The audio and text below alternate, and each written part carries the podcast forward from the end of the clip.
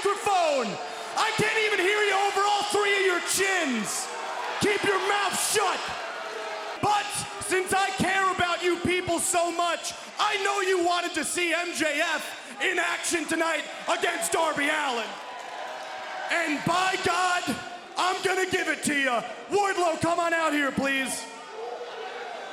Oh, he's got Bryce Remsburg, a referee. Well, there's a match if there's a referee, right? You're gonna count to 10. And if is- Darby does not come out here, you oh. will raise my hand, and I will prove once oh. again that I am the past, the present, and the future of professional wrestling. God, I hope not. And this is not a Get to counting, cue ball. not a sanctioned match at all. Oh, come on. This is one of the worst things I've ever been a part of.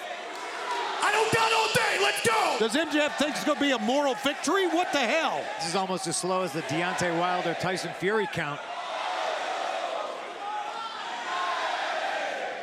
Nope. Well, I think business may pick up here, folks. Snowing in Miami. Yeah, it may not be Darby, but it's Sting. The icon with bat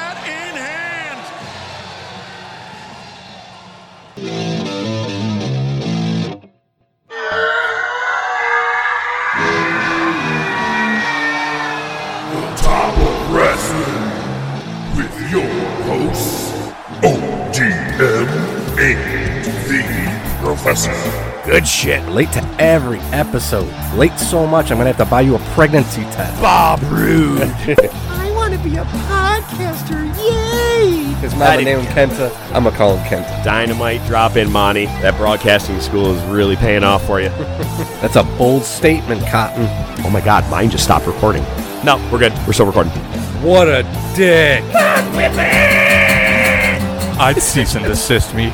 I'd cease and desist me hard. I need a minute to recover off that. What kind of game is it? War Games. Ladder War. War game! You're impressionist. I have, yeah, I know. That's the only thing I've said in the last half hour. Bark like a dog. Oh, oh, oh, Jinx. Holy shit. How did that actually happen? Here we go.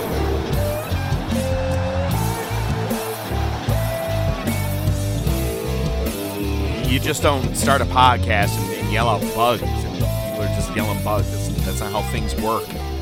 But at least we know how things are done here because it's Wednesday.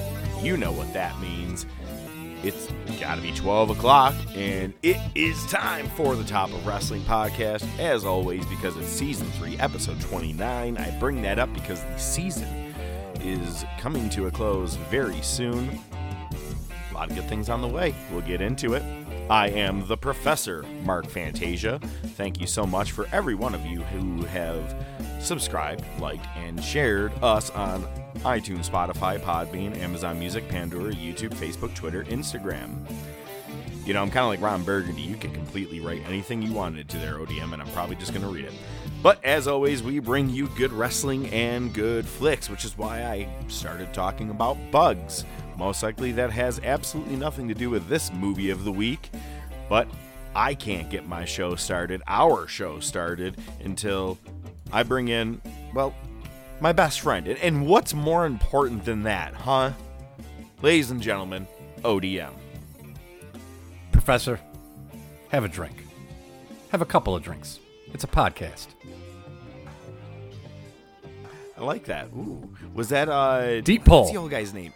What- Robert Loggia. Yeah, there it is. Oh my God, Family Guy did a great bit with him. Are they really? Robert Loggia, as in R. Oh my God, there's Robert. okay. I remember that. Um, you know, speaking of movies, last week, man, it, it that John Denver was full of shit, man. you know, we had these babes come up to us and they're like, "We're looking for a podcast," and I was like. You guys are in luck. There is a shitty podcast called The Destruction de Hermanos. They're way down that way. Throwback. Do you realize That's what right. you've we done? Went with we we went back with Dumb and Dumber. Uh, such a good one. I love that. Man, those some lucky guys are gonna get to tour around with her. One day we'll catch our break. oh man, man, I'm wearing contacts for the first time in a while, and everything I'm going to read is pr- pretty blurry. So I hope I'm on the right uh, part of today's discussion here. I'm seeing that the first words are general discussion, so it jogged my memory. You can say that, all right, last season it was the AEW versus, uh, versus NXT Wednesday Night Wars. Well, one moved to Tuesday, so I'm going to go ahead and say the war was over when they stopped going face to face. But it's been pretty clear that it's basically AEW versus WWE, and, and, that's what we've been seeing online. And you've got your haters of one versus your haters of the other, and vice versa. But Tony Khan, he has not been shy lately. I'm like double checking, triple checking sources before I'm reading it. I'm like, no, he really is saying, nah, I got more money than him. I could do those types of things too. Um, and what I'm talking in reference to is WWE decided to, which we talked about last week on the air, they're going to go two and a half hours with their SmackDown. And Tony Khan said, okay, well, for your last half hour, you guys are doing commercial free. We could do that too. So he did the entire Punk versus Matt Sydal match uh, commercial free. But also said, you know what I'm going to give away for absolutely free is on YouTube. We're going to give you Bryan Danielson versus Minoru Suzuki. And Taz, I think, said it best on commentary. Do you have the exact quote by any chance? Uh, he basically said anybody who doesn't watch this is stupid. Yeah, if you're not watching this match, which is on YouTube for free, he said something to the effect of that. Even t- even so, he's like, "You're a freaking idiot," and that's true. Now, you see what I wrote in there for the 19th time in the last three weeks. The main event match of SmackDown was the Usos versus Private Profits or Street Profits. We've been talking about Again. it for weeks. Again. Yeah. And we, we've been talking about it in our uh, draft, mm-hmm. or I'm sorry, our fantasy league, which yep. is great because I have the Usos. so I was like, hey, 40 points. I'm like, yay, but that's all I got out of it, uh, or whatever the point system is for that. But uh, that's what you had. You seem like you were trying to do something big, and I'm not sure if you were looking to go up against the major leagues with the with the playoffs going on right now or were you really trying to go against AEW, knowing that at that half hour you were trying to fight against Rampage? What else were you trying to fight? And not only did Danielson go against Suzuki and have that match with a tremendous running knee, we'll get into that, but next night he has a completely different technical match against Bobby Fish. Just you can't tell me the dude's not having a time of his life. An interview I read today, he's they he, someone said, "What would you rate your match versus Kenny Omega. He said 10 out of 10. And he goes, and it's not has nothing to do anymore with what I did in the ring. It's how I felt afterwards and if I had a good time. And he goes, so all my matches so far have been a 10 out of 10. I'm like, oh, I love that. That's just, you know, they make you love wrestling again, man. People are happy. Imagine that. It's, I'm extremely happy. That's why we're covering it more. Um, before I get your take on if you think this is real wars or not, you know, if you're we'll call it WWE champion, even though Big E is the WWE champion, we'll say Universal. Roman Reigns, if he is even mentioning AEW at all, hmm, yeah, it's your competition. Yeah, he's toeing the line. He's telling He's him and Booker are S and the D of the E. Oh, hard. But did you happen to see what he tweeted and what Don Callis's response was? I didn't see what Roman tweeted. I saw that he gave an okay. interview where he basically said AEW's fans AEW's fans are more hardcore and they're the new kids so, on the block, so they're the flashy thing. He, he with with pro wrestling finesse, I think it is here. It, it, I don't see the real competition because I think their fan base legitimately is a hardcore fan base. So there's like a ceiling and a built-in ground to that viewership. Don Callis hops on and says, What does a built in ground mean? Can Paul help you with these promos, please?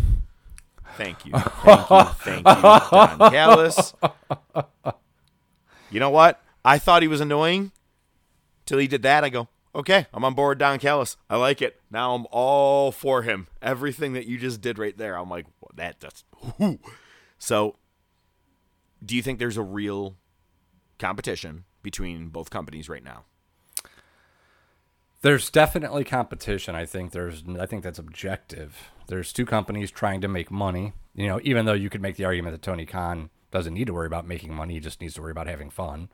But you know, Adderall will do that to you. But besides that, um, Adderall's a hell of a drug. The thing, the thing it's like is, the 2020 version of it.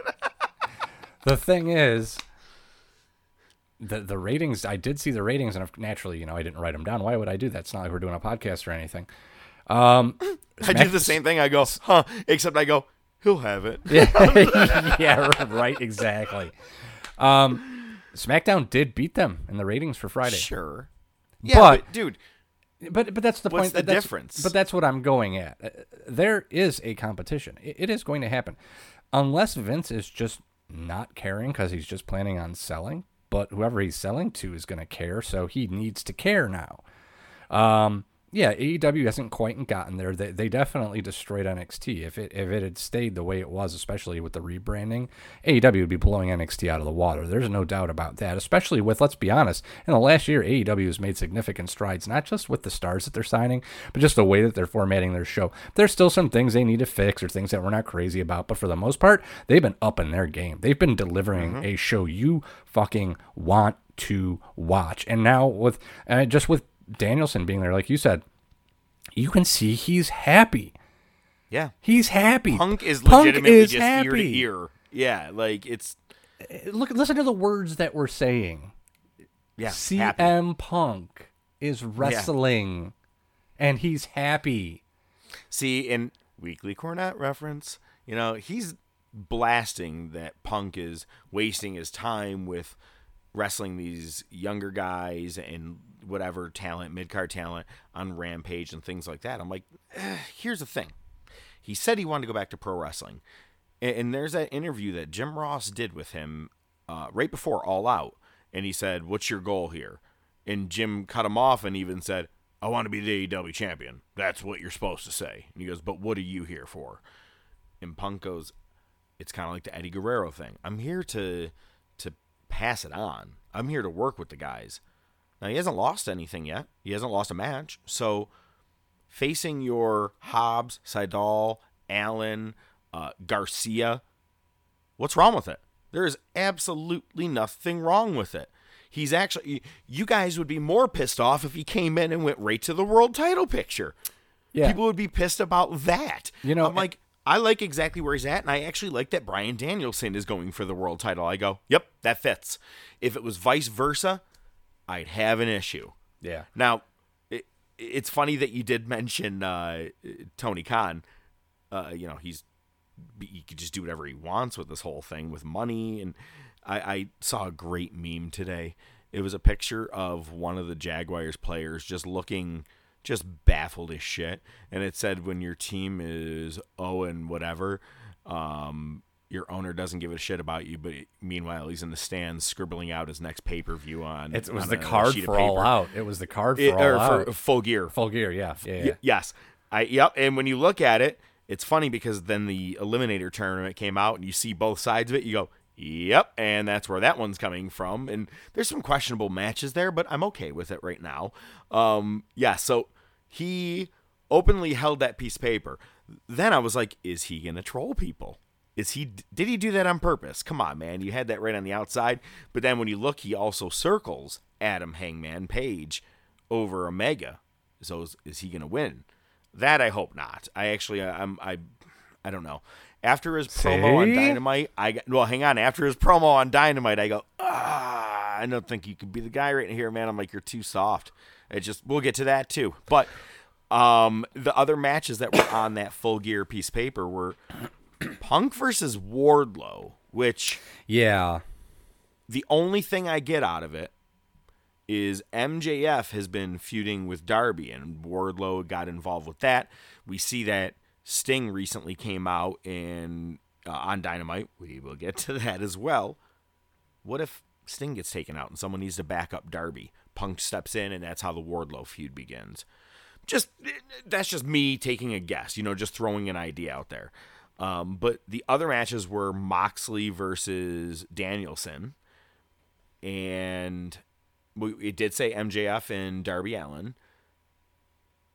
tag team. Oh my God, Young Bucks versus Jurassic Express. I go, you didn't have luchas written any higher than that. You went with the Young Bucks match first. I'm like, you mark. Mm-hmm. um, so those are a couple of the matches that were referenced.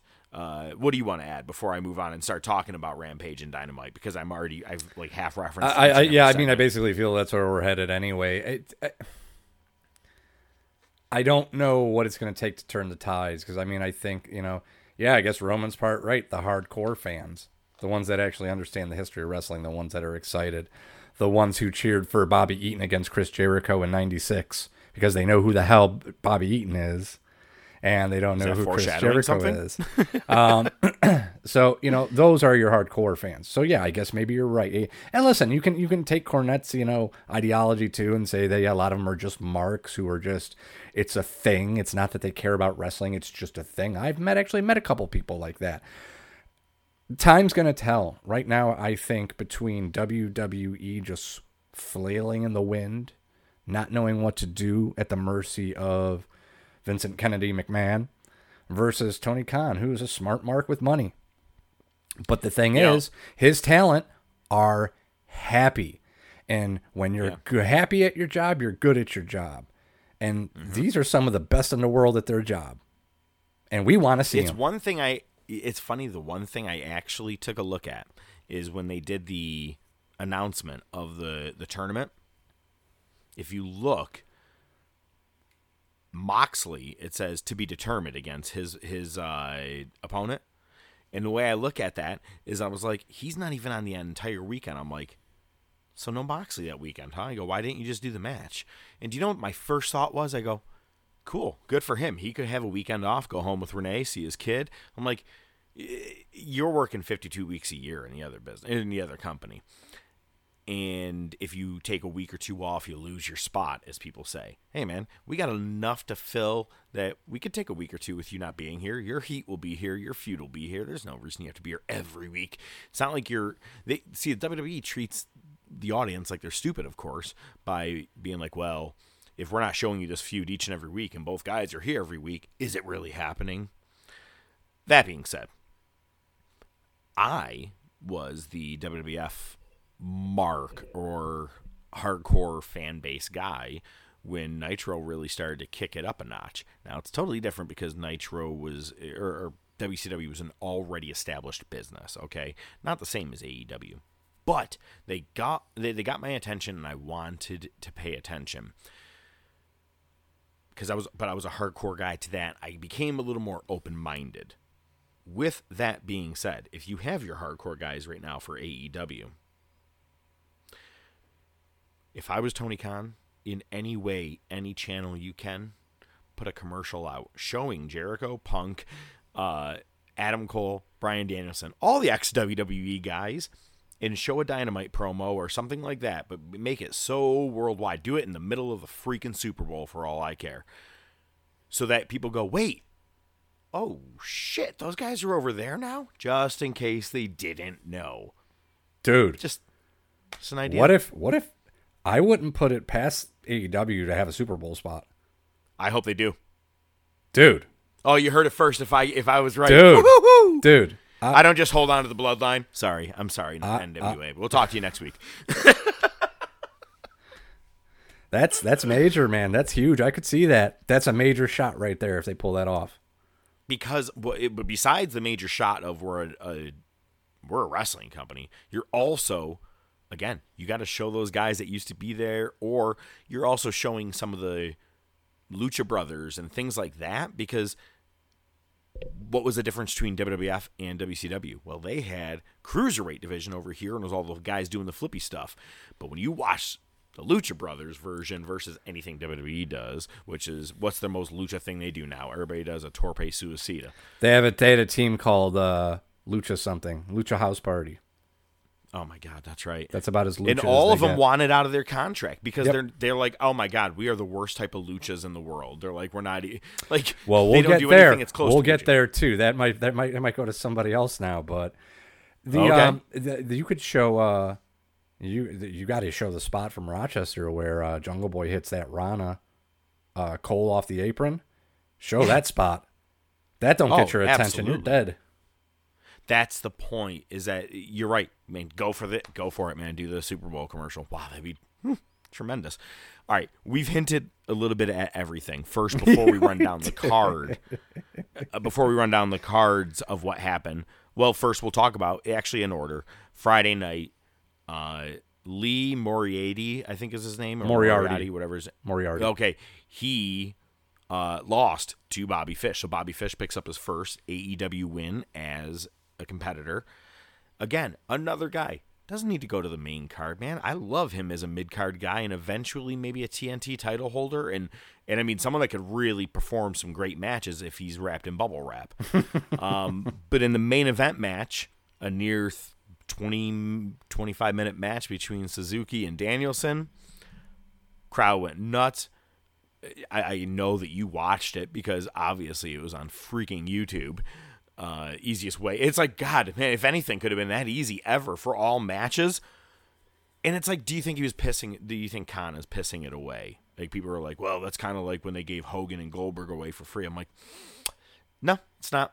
This is a really cool match to watch, but it would have been great to see on pay per view. But the fact that you were able to pull it off in Miami before a main event or before your main show for the night, and not main show, but your show for the night on YouTube, that's awesome. I'd like to see what the numbers are on that from that night alone.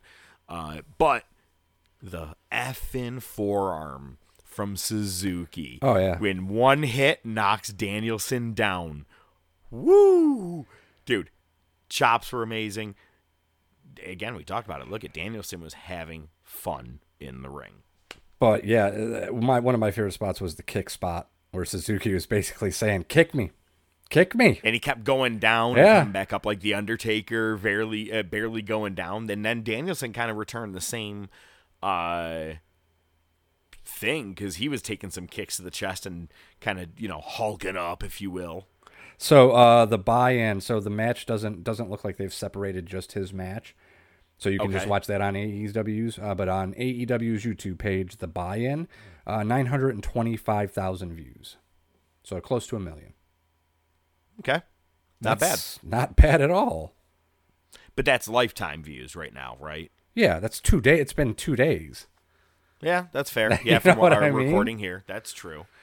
You know, speaking of, it is you know a Monday. We always record on a Monday. Things are going on tonight. I don't know, man. Do, but do you think we do? Do we do we dare do it? Hit the music. The bills make me wanna shout. Kick your heels up and shout. Throw your hands up and shout. Throw your head back and shout.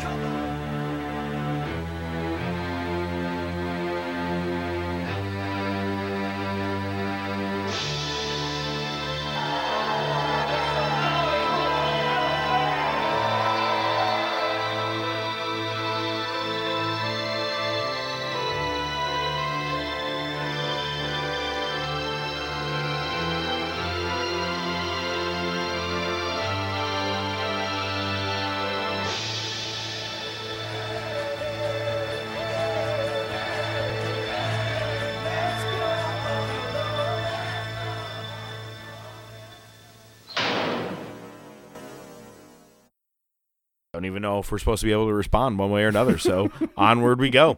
Uh, and man, can I ask you, how pissed off were you that Dynamite? Okay, Saturday night, I'm excited. Here we go. We get to watch a Saturday night Dynamite. First of all, uh, Dan Lambert is that his name? Yeah. With Men of the Year. Yeah. I wow, those are some strong boos that I almost thought possibly were piped in, but no, man, he was that was some deep dark boos. Um, but going down the list first, Malakai Black defeats Dante Martin with Lio Rush at the ringside, and now Lio Rush and Dante are going to be a tag team. But Dante does not really seem happy that he's going to be in a tag team with him. To me, I'm like, oh, that's a cool team. I'm kind of excited to see them as a team. Uh, Jurassic Express is being interviewed by Tony Schiavone, and they go, yeah, no, we, we definitely took a beating last week. And he, and he goes, I'm surprised Luchas, uh, this Jungle Boy goes, I'm surprised Luchasaurus can walk after that huge triple power bomb that he had to take, which is the botch. I'm like, ooh, wait. A, I'm like, okay, I take that little dick. Because look at if, if the Bucks are going to make fun of it on being the elite, you might as well as as well do it too. But then they double down and did, they ambush him again and actually do this triple power bomb through a table this time uh, in the back. Then again, that American top team and inner circle promo goes off. We're po- probably going to get a five on five match now that Santana and Ortiz are a little more involved, and so is Sammy Guevara. At first, the only man who talked was Santana, and he had that crowd fired up from one second in because of he, he spoke something in Spanish. Being right there in Miami, the crowd went absolutely ape shit. I go, excellent choice because again, the WWE road would have been you start with your main guy and then work your way right. You would have started technically with Jericho every time. I'm like, nope. Way to give it to him. And Ortiz just stood there looking badass. I oh, I loved it. He really right turned me. He was right at the front of the ring too, just in case anybody came in, he would be the first one on him. Yep, dude, yeah, you turned me into a fan of them so much, man. Yeah. Oh my god. So then, I wanted to text you I kept reading Andrade is going to have some guys who are going to be his tag team partners. and everybody online was absolutely convinced it was AOP. Oh. I was going to text you and say, what if it was the Los Conquistadores? Oh, Jesus. And it was the Bucks. I thought maybe it would be the Young Bucks because they lost the titles um, to the Lucha Brothers. Maybe it would be some way, uh, whatever, right, to to get back in Uh, in vengeance with them or revenge. But it wasn't the Young Bucks, it wasn't Los Conquistadores, but it was Las Superranas defeated the Lucha Brothers. I think they took their masks off too early. Yeah, yeah. I think they should have waited till they pinned them after they did like their move, and people could have been half into it. But Dax Harwood, Cash Wheeler, FTR are your new Triple A Tag Team Champions ending a 28 month reign by the Lucha Brothers. 28 months. I'm going to say that again 28 months. And you drop it to FTR. To me, I'm like, that is so weird. But it then is. I go, wait a second. Do you have any idea how cool that is for FTR as an all time tag team? You've been NXT, WWE, AEW, and now AAA tag team champions. Not many tag teams can say they've done that. That just leaves just, Japan. Ooh, man, they would do tremendous over there. And we're going to talk about Japan in just a couple of minutes. Um, Serena Deeb did a promo in the back. She is a badass person now, basically. And the best thing is after her promo and, you know, Hikaru Shida and her kind of fight, Punk goes, man, she looks great with hair. Look at Punk was on fire on the on commentary again. Cornette being great. like, "Oh, he's being wasted." I love listening to him on commentary. Go back to 2002 to 2005 Ring of Honor. More than half of the shows, he either did commentary before or after matches. Sometimes yeah. it was he's tremendous. Um, Jon Moxley had a squash match basically against Wheeler Yuta, um, which is understood because only about less than a week before he had a or actually one week before he had a match with Nick Gage in GCW where he retained the GCW title. Oh my god, did you see the still photo of his back? No. His there's front? A, there's somebody took face? a picture that the time the timing was absolutely perfect. Moxley seated in the corner and he had a bunch of light tubes laid up against him and Gage just kicks it in. But the thing is, the way the picture's taken is it's taken at the point where you can't see Moxley's face or shoulders. All you see is the white from Ugh. the glass exploding. Like that's all you see. It's fucked up. It was uh And Renee tweeted so I'm, something. I'm gonna, yeah, it, if you haven't watched it, it's on YouTube. Just look for that match. It's it's I don't want to watch that. Kind of disturbing. It's I I can't really get into that stuff anymore, man. Ah, kids, damn it. It's really not for me. But anyway, um, Goddamn Jezebel light bulbs. The uh, the Super Kliq, Adam Cole and Young Bucks defeat Dark Order, Uno, Reynolds, and Silver, and you know the same move that Bucks always do, where when uh, Adam Cole has whatever opponent in the camel clutch, both Bucks give him a kiss on the cheek. Well, in this match, Reynolds and Silver gave the kiss on the cheek to Cole, and he was a little surprised at first. It was kind of funny how they, they turned the table for a second. Um, MJF, as you heard in the beginning of our show today, another stellar promo, but this time, as I alluded to earlier, as he's trying to get a count out, Sting comes out, and MJF powders to the back. Anna Jay and Britt Baker promo. Basically, as soon as Britt walked on the screen, the crowd went apeshit. Even though she was backstage, they went nuts. And they're going to have a match, I think, coming up in a week. Penelope Ford, Kiera Hogan, yada, yada, yada, Ruby Riott. Eh. I was okay without that. But um, you know what's funny is that you can do whatever you want in AEW. You could be yourself. When Ruby Riott got out of the ring, she did this weird, stupid shimmy, like head bobbing thing or something like that. Right. I'm like, she would have been in trouble for doing that in WWE. Like, stay on script. Ruby Riott wouldn't do that. Soho can.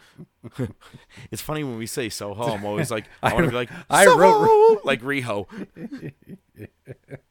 and it's funny you did write Ruby Riott on here it. too. I'm seeing that. But this was the wah wah moment of Dynamite more than the women's match. Hangman Page's promo. He couldn't even get the crowd into it, man. Like other than you know getting a mass cowboy shit chant started, just fell flat to me, and I'm like, well, now I want Kenny to definitely re- retain.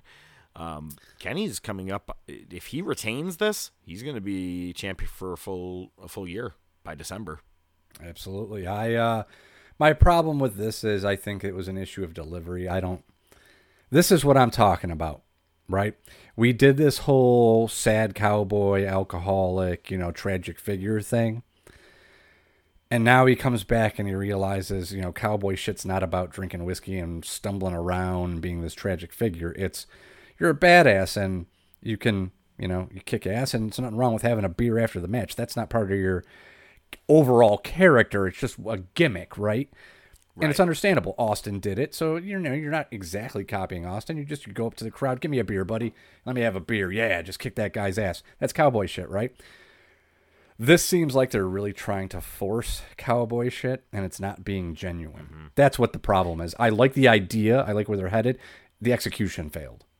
They should have turned the like you said the cowboy shit. I think that if he came back and was in just like you just 100% what you just said you know he owns up. You know what? What i was doing before wasn't right. I'm here to kick some ass first.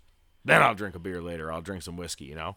And I, you know I, have seen some funny memes online. I'm like you know who one of the best ones ever who did that? James storm.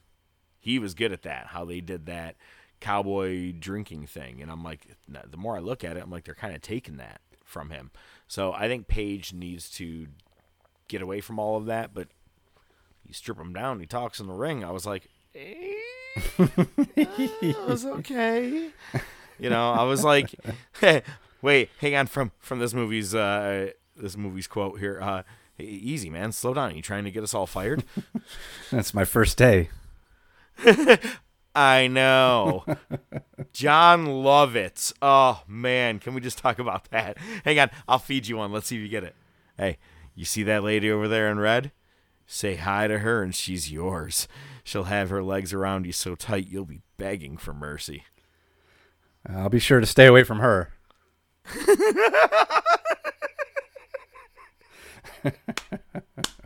Thank God I knew you were going to get that one. That's one of the best things. And then later on, $187? yeah, they really screw you, don't they?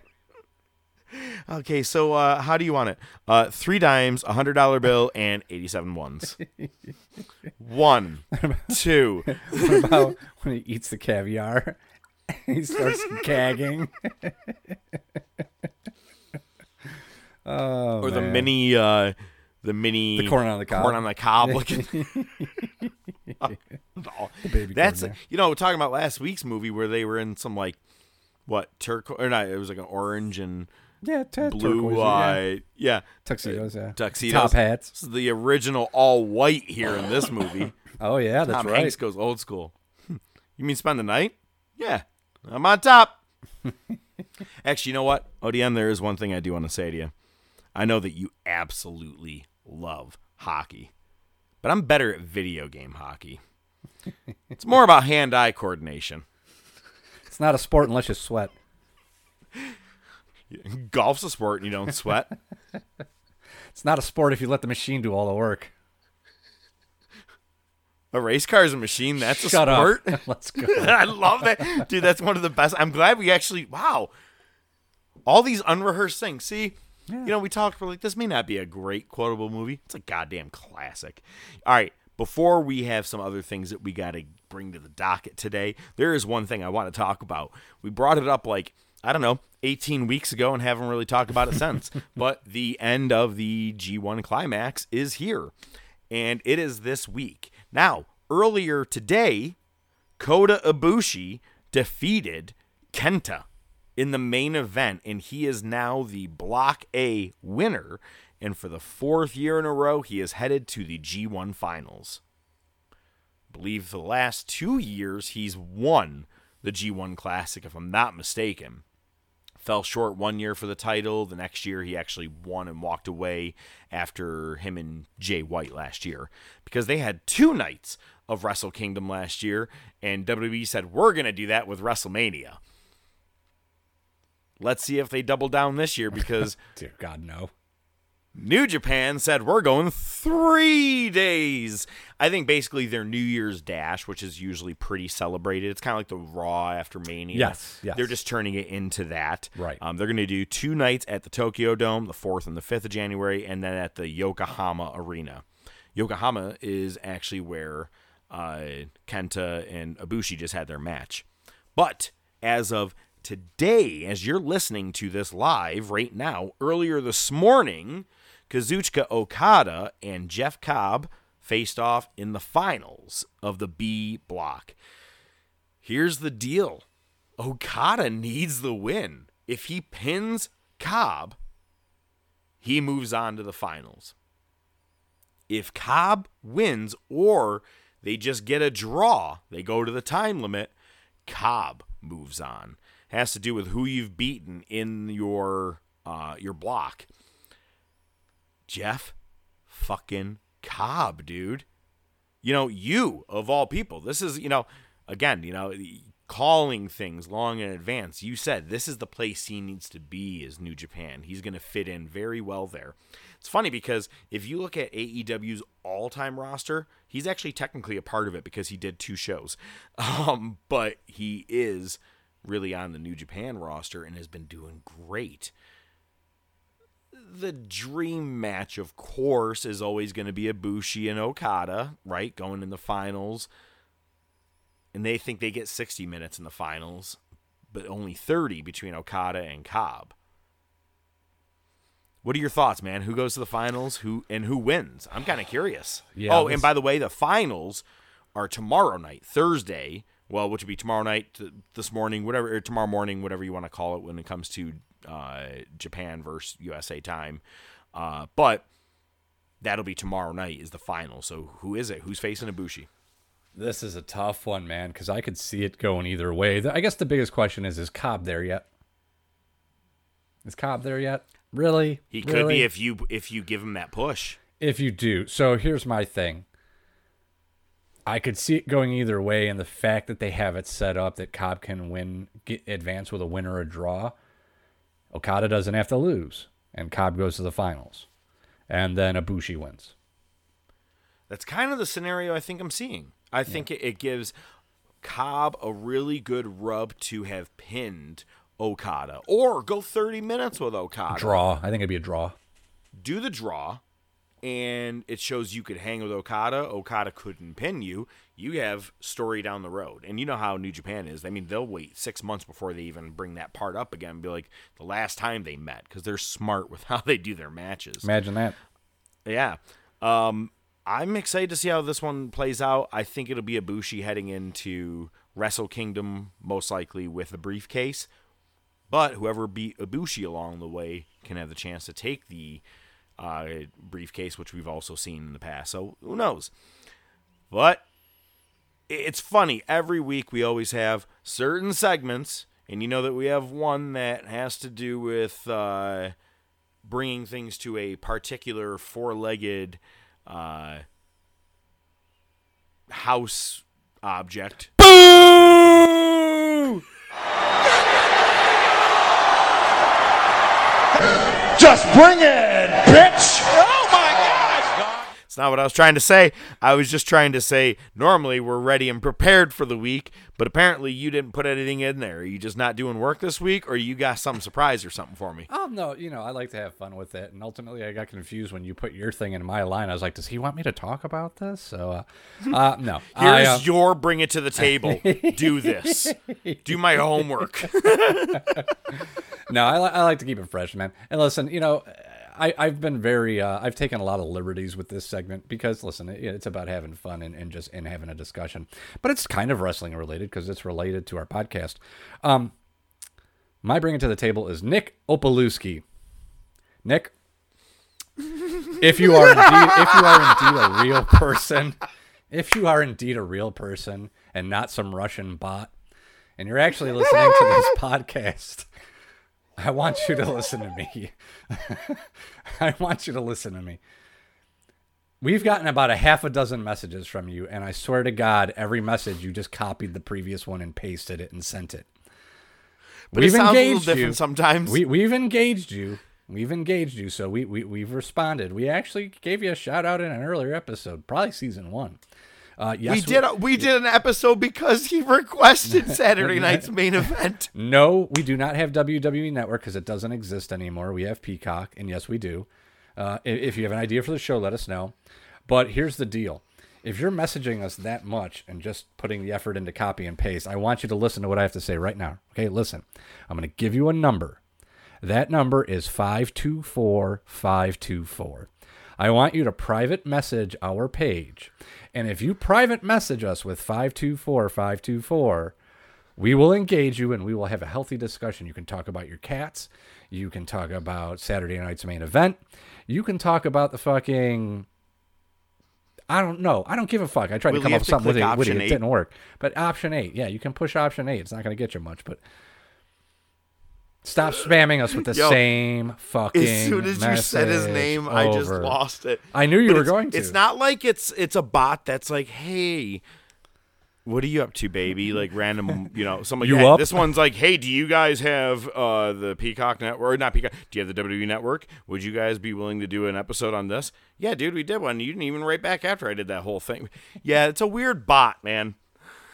I don't know if it's a bot. Whatever you are, be Thanks. Hey, man. Wow, good good topic. Text uh, message us the number and we'll talk. That is awesome.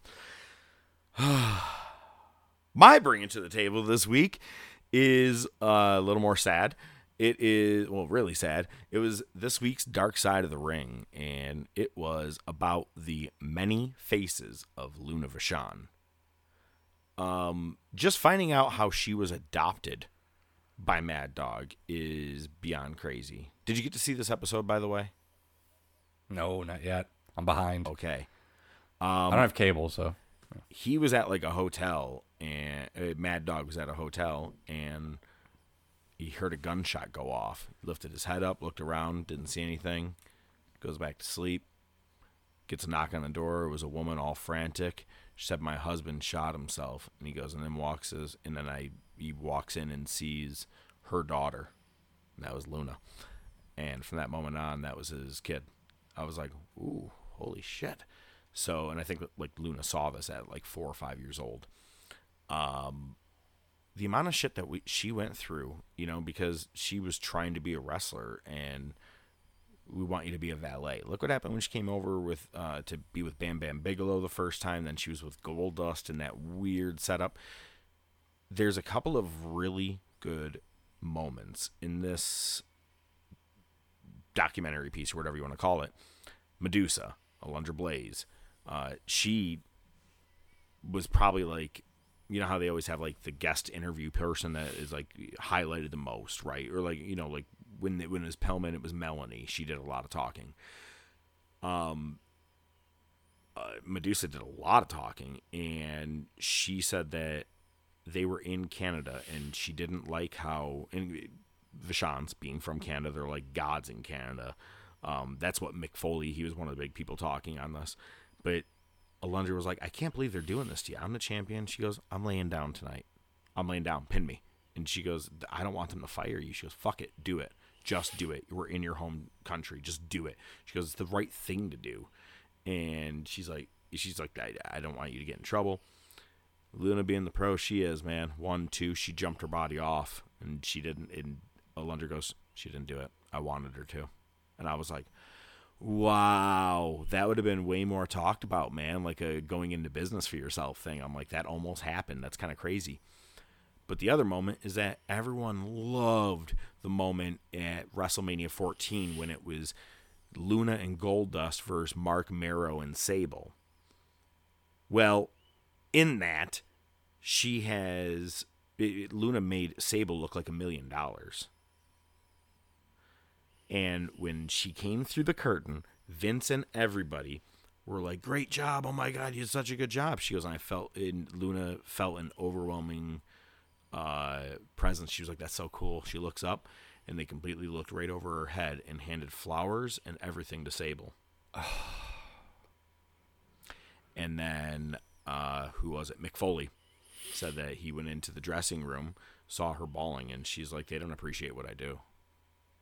and I'm like, that is so sad. And you know, she she died like many of, of the, the wrestlers in the earlier days. I mean, we hear of Jake Roberts, we hear of all that stuff that you know, the, Jesus Christ, the past he went through, right? That that the, yeah, Grizzly the, Smith. All those, yeah. Thank you. I couldn't think of his name.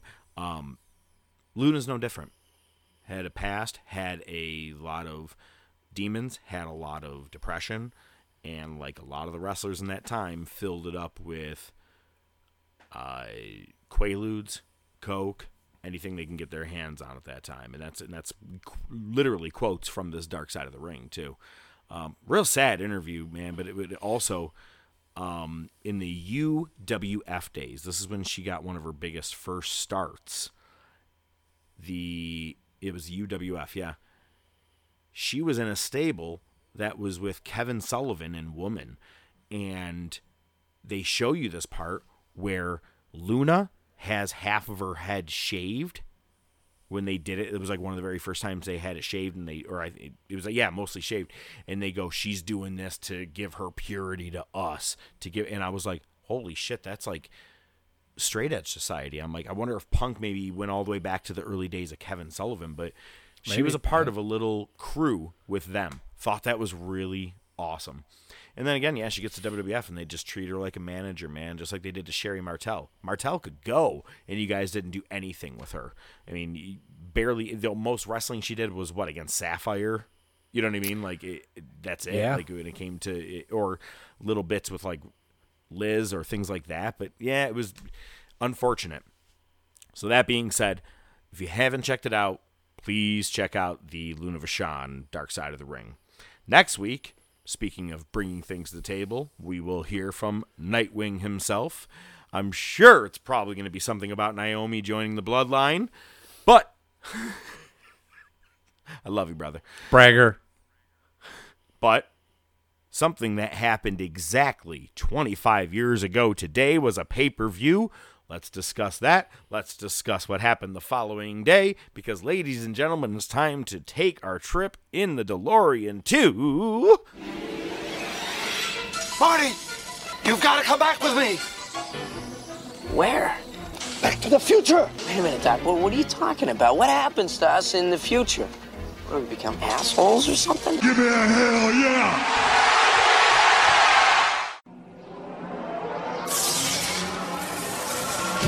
Want a war, you're going to get one.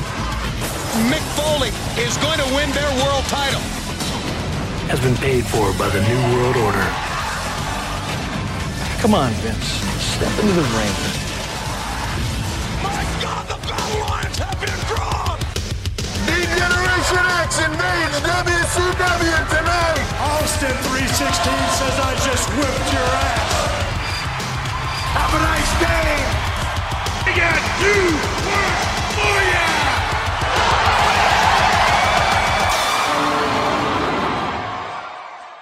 You know, ODM, the one of the biggest things about Monday Night Wars for me is that you just listen to Liz. I mean, that's all that's all it's been recently in the last couple of weeks is how she's been breaking Randy's heart. I mean, she spent the last 3 months writing her name down as a married name. It's either Mrs. Elizabeth Savage, M- Mrs. Randy Savage, Miss First Lady of Wrestling Elizabeth Savage, sometimes with a hyphen, sometimes without a hyphen. Sometimes she spells the hyphen. it worked. You're welcome. It worked. It, it worked. It worked. I'll give it to you. I'll give it to you. It was a touch of a a drag, but come on, it was the best way I could bring uh, her character in. That's one of my favorite ones. That's one of my favorite lines. The sometimes with a hyphen, sometimes without a hyphen. Sometimes she spells the hyphen. I love that whole line. Yeah. All right, man. Let's run down what were the results from October 20th, 1996, which was in your house, buried alive. One of the longest ending segments I've ever seen to a pay per view. And then we will talk about what followed from Monday. Yeah. Break it down. Well, it's funny because we got two thirds of the Fabulous Freebirds in this episode. Uh, we start with a hype package for Buried Alive. We get McMahon, Lawler, and JR in commentary. The whole gag for the whole like first third of the show is that JR's mic. First, he doesn't have a mic, and then when he finally gets the headset, it cuts in and out. They just basically fuck with the sound the whole time. Uh, at first, it was kind of humorous because like JR did his best to get pissed off, but you could tell that he wasn't. It was just, it was what it was. It was, you know, It's it's funny because knowing what we know now, he hated doing the whole thing. But it's like I kind of Right. when you listen to it, I'm like, right in front of you, they have little black boxes that your headphones are plugged into, and you have a dropout mic or mute. Right cough you button. cough, things like that. Yeah. Yeah. And I was like, I felt like he was the one that just kept pressing me because at one point he was like, "Hey, hey, Stone Cold. Uh, uh, hey, Well, and then they were, and then they were like changing it. Then they made it sound like he was in a tin can for a while. So they definitely kept fucking. With Oh, that was a good one. That was. Yeah. It sounded like he was on the phone, like when someone calls in on the road or something like that. Uh, That's what he sounded. It was horrible, Yeah. but a lot of owner of the WWF references. Well, he yeah. keeps hitting Yeah. hard. But one of my favorite JR lines of the night is in the opening match. JR or Vince says to JR, Well, I heard a lot of your comments this morning on Superstars. Jim Ross says, Yeah, did you learn how to call a match? Did you find out what a move is called? And I go, Woo, woo, woo. I was like, That's real.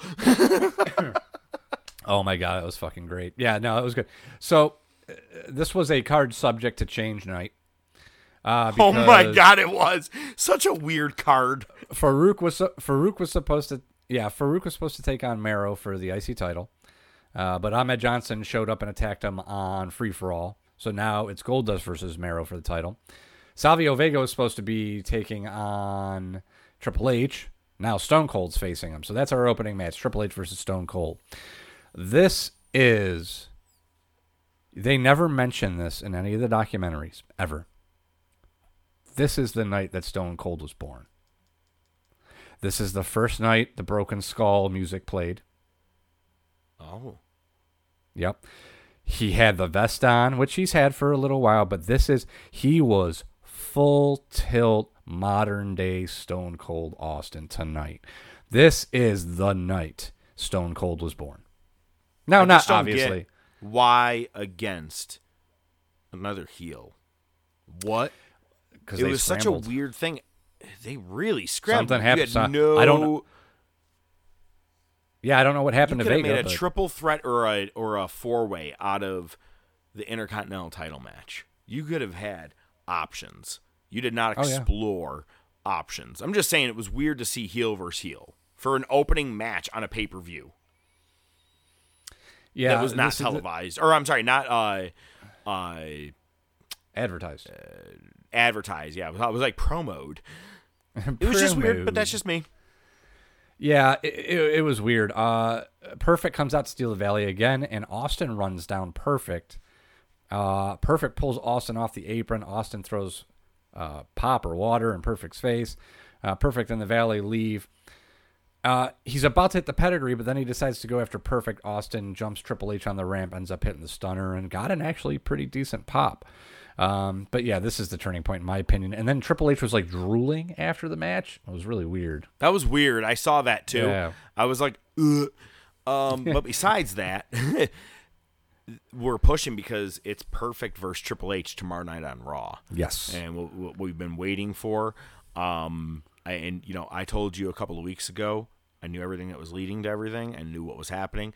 And when I watched how everything was playing out, even all of this made all the more sense. Everything was just this was good stuff. I felt like WWE was like, okay, you know what? WCW is actually going to stick around. I thought they would die after a day. Uh, we should probably do some shit. The two days worth of stuff they do here has made up for probably a lackluster, shitty summer. Because other than the boiler room brawl, I think everybody, everything else has just been crap all yeah, summer. Hasn't been WWF. very good. WCW's been on fire. So let's see how they respond. But yeah, what what else happened with this uh, pay per view? So we got to recap the Smoking Guns versus Owen and Bulldog. You know, and Sunny left. Um, Doc Hendrix is back with the guns, and Billy's focused on Sunny while Bart's getting frustrated because they just want to get the titles back. So we get the rematch. Uh, JR, Owen got a haircut. Figured I'd point that out. I caught that one. Even I was like, huh? Like I know he's supposed to be being whatever, but even I was like, what? Okay. I point um, that out. Such an old man thing. Bulldog botched a tag twice. Owen went to tag him, and Bulldog just came into the ring. So they reset yeah. and set up the spot again, and the same exact thing happened. Owen goes to tag him, and Bulldog just gets in the ring. I'm like, dude, what the fuck is wrong with you? You started in a tag team, God damn it. My favorite part of the night, well, not my favorite, my favorite Lawler part of the night, they show Sunny watching the match backstage. Typical WWE fashion, so you can see the TV, you can get a profile of the person, but they're still looking at the TV. They were a lot better at that angle back in the day. all the way to the left. Yeah. Lawler on Sunny. Oh, baby, come out here and wink. I'll do the rest. whoa. Whoa, whoa. Whoa. I think I missed that line. this is why we do this together. yeah. Yeah. Uh, Bart, uh, again, knocks Billy off the apron inadvertently, and uh, Bulldog stalks for the interference for the finishing move, which was pretty cool. Uh, silly, but cool. Uh, and, you know, they retain, and Sunny's applauding backstage, which is okay. She was rooting against the guns. Hooray! Um, uh, we get the superstar line promo, which is Triple H and some random guy on the phone. You can hear Austin in the background cutting a promo on whoever he's talking to on the phone, and they do reference option eight, which is fucking great. It was fucking great. Hey, go back. It's the name of an episode. I know. Uh, we get JR in the ring. He's putting McMahon down again, talking about cutting his mic out on purpose. And tomorrow it's gonna Tomorrow on Raw, Bret's going to be live. Uh, and it's all because of JR. He went down to see uh, Bret in South Africa, did you? And this is where he definitely says, uh, he, he, openly mention, mentions Vi, uh, Vince owning WWF. Um, well, how he does it first is he goes, Well, I, I was in South Africa. Were you, Vince? Were you? Yeah. And he goes, Okay. And Vince goes, Yes, you were in South Africa. It, it, which was really funny, but then he goes, uh, how do you have the exact wording as to how he references Vince as the owner? I don't have that in there. However, he says it. He, he before he goes to leave, he goes, "And here, I'll, I'll let the owner of the uh, of this place see if he can call commentary any better." And then throws the mic right and, at Vince. Yeah, and, and Vince, Vince caught it. it. Yeah, good job, Vince. Vince. Goes. He called himself Vince. He goes, "Good catch, Vince," which I thought was funny, and I was like, "But he completely no sold the owner of the company thing." Yeah. Yeah, and I think well, most people just went right over their head. They're like, well, cerebral palsy's maybe throwing him off. I don't think he knows what he's talking about. Is that the name of the episode? cerebral palsy's throwing him off. Um, well, which is cerebral hilarious. Palsy flare up. which is t- funny because tomorrow Vince is going to do the opposite. Well, tomorrow on Raw, Vince is going to do the opposite. He's going to completely sell being the owner. Uh, Kevin Kelly's got an interview with Farouk on Free for All, and then one with Ahmed that leads up to the attack. Um, then we get Goldust versus Mero for the IC title. Uh, Mr. Perfect is with Jim Ross on the ramp. Perfect joins commentary. The headset mysteriously works. Look at that. Uh, he calls out Austin. Goldust asks for a mic in the middle of the match, like he often does, just cuts a promo and then tosses the mic back and continues the match. Um, Lawler, with his second zinger of the night, says Goldust is only here because of the don't ask, don't tell policy. They proceed to tell a lot of Bill Clinton jokes after that one. Uh, Goldust tries to jump Mr. Perfect. Uh, Goldust gets a fist, chases down Triple H. Um, yeah, man. Mero hits a shooting star press, retains. Perfect's in ring celebrating with Mero. There you go. The cringe segment of the show. The AOL segment with the two nerds on the laptops with Razor and Diesel standing behind them. Fantastic. I hope you didn't pay for that one. Uh, and we get Psycho Sid versus Psycho Sid versus Vader. Uh, this was uh, billed as the Battle of the Power Bombs. Uh, Cornette was pissed off that uh, Sid was using Vader's move, the Power Bomb. The winner of this match gets a title shot against HBK. Uh, comes down Who's to the commentary? Ring. Commentary shakes yep, Sid's hand before the match. Uh, Cornette gets in and, and uh, Shawn Michaels' face, steals his handkerchief, blows his nose with it. Uh, Vader goes right after HBK. He ducks. He's so goddamn witty. Yeah, I know, right? You, you, can't write this shit. Oh, you have to hire writers for that. Um, Sid wins with a quick choke slam. It's underwhelming, but it's a Sid match. So yep, what do you it expect? sure was. Yep. And uh, they they shake hands uh, after the match, HBK and Sid, and then there's pyro for some reason. Uh, let's see. We get uh, we get a quick New York City Survivor Series promo. Then this this is better than both of Lawler's comments, I think, and better than the JR thing, because this is more of a hat tip to Vince owning the company right here. Doc Hendrix is backstage, and he's basically supposed to be selling Survivor Series, and Vince just cuts him off. He's like, "Oh, you got it. You you did well. You didn't get. I, I was getting there, Vince. Well, you didn't get there quick enough, pal." And and Doc just goes, he makes a face. it was so great.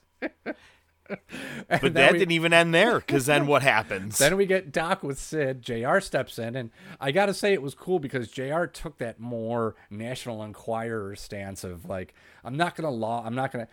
They were softball questions, obviously, but he was like more in your face, like, you got it, you may face your friend. What are you going to do? All this. Sid couldn't say fulfill. it was awesome. I'm gonna fulfill. I'm gonna get the belt. so great. See, nowadays, that right there cost you your championship match. There, Vince is like, let's push them to Survivor Series. hey, but do you know what we get at Survivor Series? Oh, Coming up in 96 Survivor Series, one of my favorite things. Vlad's going to be there. Yep. Oh, absolutely. I remember it well. Absolutely. Um, yeah. So we get our main event. It's the Buried Alive match. Um, video package recapping the feud was pretty cool. Uh, it just I think it, it, it hit less just because we've been watching the promos week to week, so you know, kind of lost a little bit of its luster, but still good, still good. Uh, Bearer gets a, a, a Bearer gives mankind an object at some point. They never really go over what it is. It looked like a coffin nail. It looked like a really thick nail. Uh, I could be wrong though. I have no idea. Um, Bear hits Taker with the urn at one uh, point, no sells it. Mankind then hits him with the chair. Uh, Taker does get rolled into the grave at some point, but as Mankind starts to grab the shovel, Taker pulls him in. They brawl a little bit. They get back out. That was kind of a cool spot. They went back and forth. The back and forth to the ring in yeah. this match pissed yeah. off. It was too much. The point of the match is to bury someone. You don't even have to pin him in the ring and bring him back. Even though Mankind did go for a pin twice, actually. I yes. Think. But like there's been matches where like you have to do something like that and bring them to a place, something like that. But they kept going back to the ring way too many times, and it was bothering me. And I was like, "Oh my god, I'm gonna fast forward to only the parts where they go to the fucking dirt. This is really killing me." yeah, right. It was.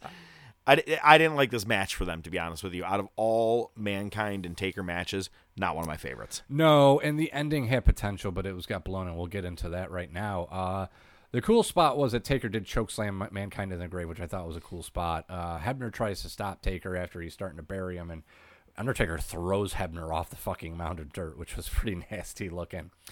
Crowd uh, popped hard for that. and then we get uh, quite possibly one of the most iconic figures ever in wrestling history. It's the executioner. Man was at WrestleMania one. The executioner. Yeah. you know, um, but yeah, that's uh that's number two of the fabulous Freebirds that showed up that night. Um, yep. So uh, yeah, high moment for him.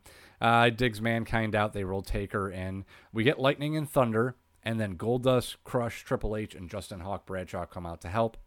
People are hucking drinks. You heard the sound of, of ice, like in, in, in plastic cups, nonstop for like five minutes. Um, so as they're took, piling on dirt, they're also piling on trash from inside yep, of this arena. Yep. It took forever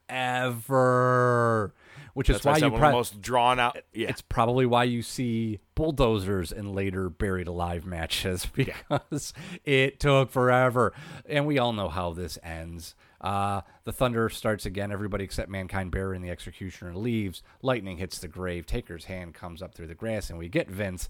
He's alive. He will not rest in peace.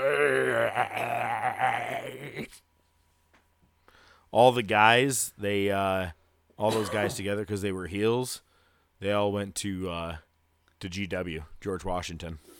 Did you pledge? Yes, every morning. Yay, yay, You you missed a couple numbers on your social security number. One two. I don't remember what he said. I think it doesn't he just go twelve? Yeah. Oh yeah. So yeah, something like that.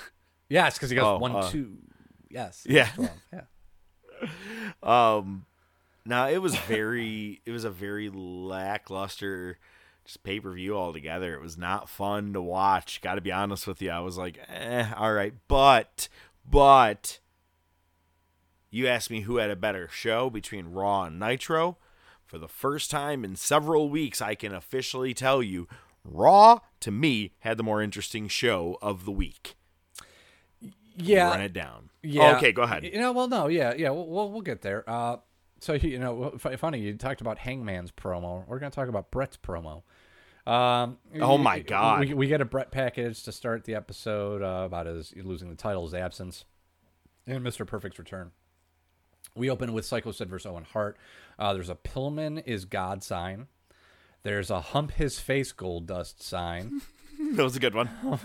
Bulldog comes down, tries to attack, Sid. We get a reversal. Uh, Owens working the leg the whole time. Uh, we get the superstar line, the Ross report, why Sid will be the next champ. Uh, there was a Taker sighting earlier, uh, and Bulldog interferes. What do you expect? HBK uh, makes the save, and they, him and Sid shake hands, and blah blah blah. Uh, we get a buried alive recap, and then we get the Smoking Gunns versus the Godwinns.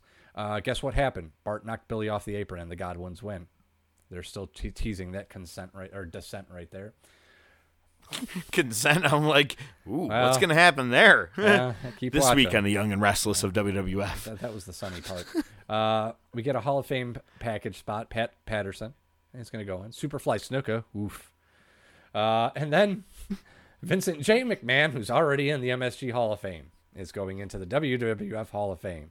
I mean, I guess it makes sense that company wouldn't exist without him. So, all Hang right. It's funny that you just said Snuka. Oof. If you listened to our Heroes of Wrestling episode, the watch along between him and Marty Jannetty. yeah, I think everything that needs to be said is said there. That's all I need to say. Just enough said. Anyway, um, and they're they're doing it different. You know, WWF is always or WWE now makes it seem like Hall of Fame has always been since WrestleMania weekend. Nope, this one they're doing Survivor Series weekend.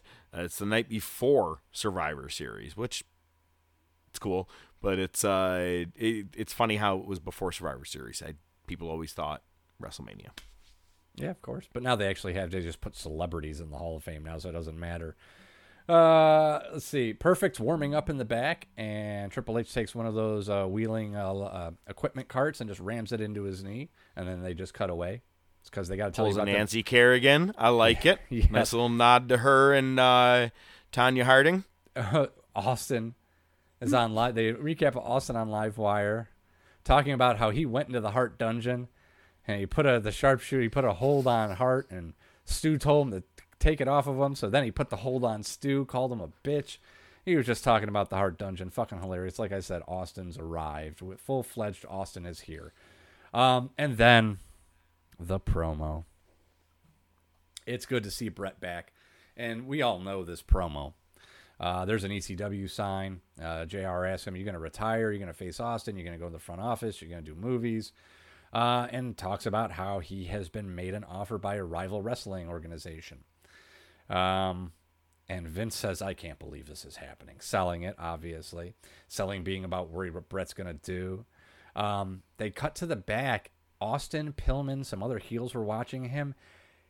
It looked like The Rock was back there. But it couldn't have been The Rock because he wasn't The Rock yet. He wasn't even Rocky Maivia yet. Well, no, but Rocky Maivia shows up in like a couple of a weeks. yeah, I know. But it was weird because it looked like him. But anyway, and then okay, interesting. Maybe he was just there. I didn't. It even, was weird. Now I got to go back and look. Yeah, yeah, it was weird. Uh, so Vince is relieved that Bret is staying. He does that. You've seen the video before. He's like, oh. All right. thank God. He looks like he's half ready to cry. Yeah, it was. right. He actually sells that part pretty good. Yeah, and then uh, this was a rambling promo by by Bret. He says uh, he does admit that uh, HBK beat him clean in the middle of the ring. Something about Shawn Michaels really bugs me. Might some even say he's cuter than me. Ay, ay, ay. And then he quotes Nixon. I don't know why. He quotes Nixon. Uh, and then he says he's accepting the challenge of the best wrestler in WWF today, Austin. Awesome. Did like, he say I'm not a crook? no, he said you learn from defeat and you come back and beat him the next time. Um, now, when he accepts the challenge, they cut backstage and Pillman is celebrating. And Austin just looks at him like, boy, shut the fuck up before I cut you. And Pillman stops yeah. dead. That was worth, like, him, Bret saying, I accept the challenge of the best wrestler in WWF today, Austin. Pillman celebrating, Austin giving him the look. That's all you needed. That's all you needed to be honest with you. This. As soon as I'm I'm watching this right now, you know, again, I 100% can put myself back in time 25 years ago saying, yeah, this guy's going to get push. This is this is it. Like you can tell. And this is the I know you're saying like this is the birth of Stone Cold with against Triple H that night, but come Survivor Series, this is where Triple H become or I'm Jesus. This is where Stone Cold becomes a made man. He gets pushed over the edge, yeah. Yeah, this is where he is. Yeah, hundred percent. They're letting you know because if the first person, it's kind of like Punk calling out Darby Allin. The first person that Austin's calling or that Bret's calling out is Austin. Yeah, yep. Austin's been talking shit, but the point is that you're going to go after the biggest, the baddest. That's what you should be doing because you're Bret. Why would you go for which is funny because I'm like he spent like half a year fighting Hakushi and Jerry Lawler in the '90s. But anyway, uh, and Isaac Yankem. Speaking of a little, uh, uh, we'll say a little prelude here in a couple of weeks. Top topic: character rebrandings. That's one of them. Isaac Yankem into Kane. You want to talk about a character rebrand? That's one. So keep your mind rolling. Oh, don't That's forget the middle point. Don't forget the middle point. Don't forget about the one in between. well, the one that we're watching weekly right now. I know. I know. I um, can't wait to get from one year. Oh my God, one year from now really would be Bad Blood and Kane shows up. Mm-hmm. Whew, let's get this on the move. All right. All right. But so, yeah, Austin so the, the, and the Pillman thing right there, I love that celebrating oh, and him great. looking pissed. It was great, great moment. But then at this point, uh, Bret starts talking about a sick kid in Canada that he promised he'd come out of retirement if the kid could uh, pull through. But the kid died anyway, and it was Bret's nephew. And uh, and then Bret says Good he doesn't. Story, po- Bret. Yeah, and then he says I don't pose too well for girly books. Sick burn. That promo was way too long. I love Bret, and I think he's typically good on the mic, but this was just long-winded. Uh, then we get what's supposed to be Triple H versus Mr. Perfect, a rare 316 sign. They're starting to come out. Yep. Uh, then we get the Karate Fighters Holiday Tournament. Todd Pettengill and Lawler. Oh, I remember that. Wherever oh, they all fought each other on the Karate Fighters game thing, and little plastic uh, buttons. And oddly enough, I, I remember Lawler's suspension because he cheated last year. We get Sunny versus Bob Backlund, Doc Hendrix versus Sable, Sid versus Marlena, Perfect versus Phineas Godwinn. Um, yeah, man. Um, okay. So uh, I'm excited. Perfect comes out. We're gonna go over every moment as it shows. I'm documenting the whole thing. Don't worry about it.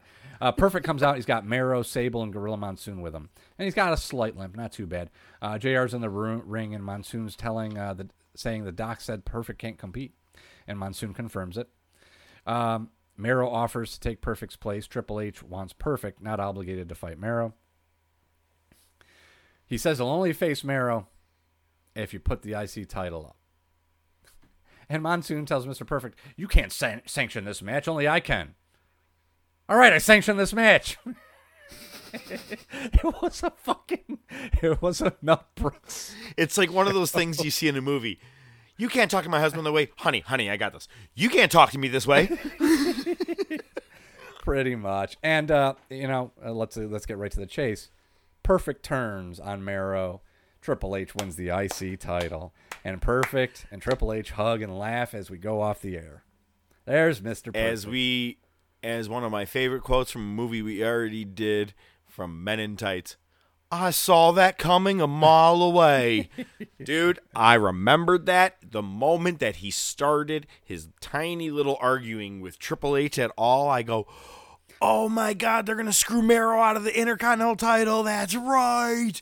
So then everything we've been watching for the last couple of weeks, especially even the loss to Austin, but then the uh, getting involved in that, but also getting involved in the Oh, oh, oh, oh, making sure that Mero went over the night before against Goldust in the Intercontinental title match because you need Mero to have that title the next night. Everything perfectly in place by, that's right, Mr. Perfect. Mr. Perfect. Excellent ruse. Now you tell me, did Raw have a better a, a better showing for themselves this week? I think that cemented it, especially how the shows went off the air. Hell yeah. Now, let's talk Nitro. All right, we get a sad macho recap to open the show. After that, we get Bobby Liz hyphen Savage. Yeah. we got Bobby Eaton, who apparently is not the Earl of Eaton anymore. Thank God he's just back to being good old Bobby Eaton. Taking on Chris Jericho, the match I didn't know I needed to see. Fucking amazing. This is what I talked about earlier. I was like, wow, what do you know? yeah, exactly. Uh, NWO's in the crowd throughout this episode, particularly here at Syxx. Uh, and uh, we get a, a top rope drop kick for the win from Jericho. Uh, interesting way to end it. Um, yeah, man. Uh, Jericho calls out the NWO. He's facing Syxx at Halloween Havoc. Slim Jim, Halloween Havoc. Oh yeah, but he did say he goes they haven't had a defeat in their group, and yep. come Halloween Havoc, it's WCW versus uh, NWO and Syxx. I'm ready for you. I was like, okay, we're giving uh, Jericho a pretty good push. All right. Yeah, I know this match and I know what happens in it. So I, if it's the one yeah. I'm thinking of, but uh, anyway, it's fine. It is what it is. Uh, we got a Rey Mysterio package, and then we get Jimmy Graffiti versus Dean Malenko. You heard he's in the Hall of Fame. Jimmy Graffiti. Uh, Malenko wins with the Texas Cloverleaf. Uh, tonight was the night of the jobbers, by the way. Um, after that, we get DDP versus Sergeant Craig Pittman with T- Teddy Long. Nick Patrick is the ref surprise. Um, basically what happens is Pittman gets the code red on DDP and he taps. But when that happens, Patrick is being distracted by Long, making Long look like the worst manager in the history of wrestling. Uh, Pittman is arguing with Nick Patrick. DDP hits the cutter for the win.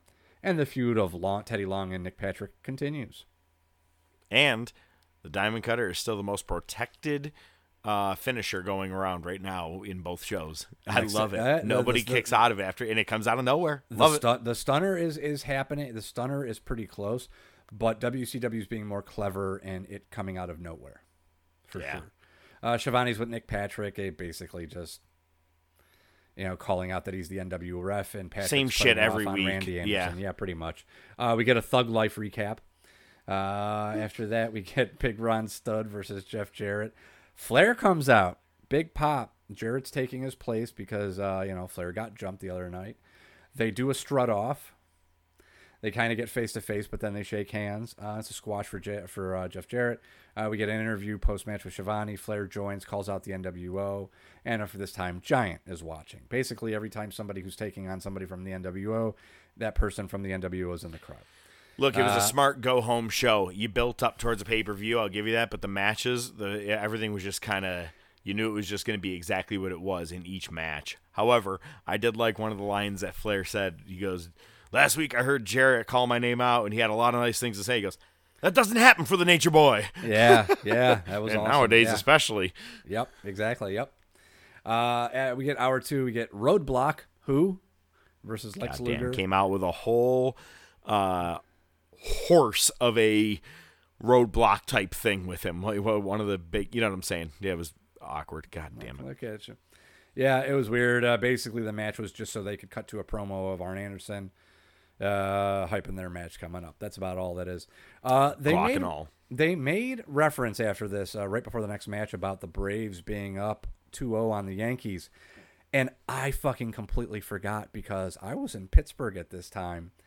And uh, yes, the Braves were up two to nothing on the Yankees in the World Series. Um, do you know what happened? Uh, I think that was the last time they won, right? I think Yankees yeah, the Yankees won four that. games in a row to win their first World Series since 1978. Yeah, I remember that. Yep. Yep. Hundred percent. I'm a big Yankees fan, so needless to say, that was the first. Yeah, that was Oh, awesome. sorry. that was good shit. Yeah, go fuck yourself. Uh, after that, we get the American Males versus Harlem Heat. Uh, apparently, Joe Gomez is now wrestling with uh, Marcus Bagwell. If I'm not mistaken. Yep. They what it looked just like. took one guy out, put another one in. No more Scotty Riggs. Let's just use Go Joe Gomez. Kind of looks the same. Yeah, no one's gonna notice. Close enough. I don't think anybody did anyway. Uh, outsiders are watching, obviously, because they got the match with Harlem Heat. Yep. They tried to do a screwy finish, and it was just a shoddy pin breakup. It it was horrible. It was terrible. Um, after that, the Fantastics, who took on the Faces of Fear. Right. Guess who won that match? Uh, and then the Crow shows up. Yo. Okay, that was awesome because yeah, you have uh, s- fake Stang, Stang. is having a match against whatever jobber, and then yeah, it's pretty. No one's really really sanctioning the match because the ref's not even involved, and then all of a sudden, Sting shows up, gives the Scorpion Death Drop, and then to uh, Stinger Splash, and then the Scorpion Scorpion, Deathlock to Stang and the guys all get in the ring. They didn't even sit, they didn't even That was help out part. Stang, and they're like he's involved because if you look at him, the first type of crow. This is a white face, no black paint, white, and then he's in Very all black. slight- and they very keep slight a line. slight, Very slight. Yeah, Yeah. like like he's gonna grow into it at some point.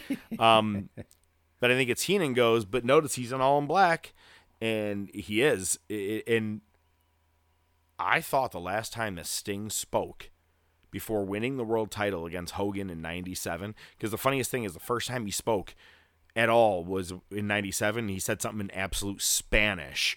You at in the corner to the microphone and they go what? He goes "Ha, ha, ha, ha, ha, ha, mamacita.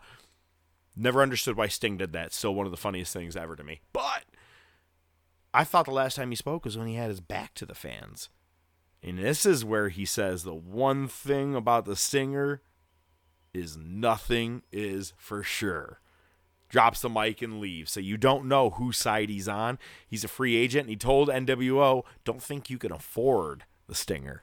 Well, he says, he says, well, he's like, you get what you pay for, huh? And he points over at Stang, and he goes, That was awesome. And he goes, he goes, he goes, me, I might be a little out of your price range. Yeah, it was, Great it was good. It was good. stuff. Yeah, Main event match would have been really good if it happened. yeah. It was supposed to be Benoit versus Macho, and it just became, became Sad Macho Part Two. Uh, yeah, same thing, except it was you know this time. Well, there's more to the story. Yes, I'm sorry, I didn't mean to gloss over it, but yeah. No, it pretty much is a gloss over, except this time they're on a movie set. It's all in black and white. It's Giant, Hogan, and Liz. And Hogan has the real short haircut and only a mustache. It's really It hard looks- to look at, man. I, horrible. I can't deal with it. I'm like, oh my god, does he put a wig on to this next match? Because I don't think I could watch him with just this. It's like the the haircut I have right now, um, except better. But anyway, um, this time Macho's in all black and he has a black hat, black tiny sunglasses, and an all black getup. And I go Macho doing his his best impression of the movie the movie Powder.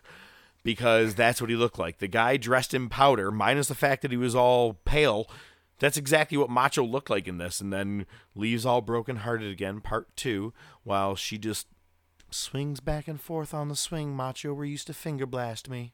Oh Jesus Christ!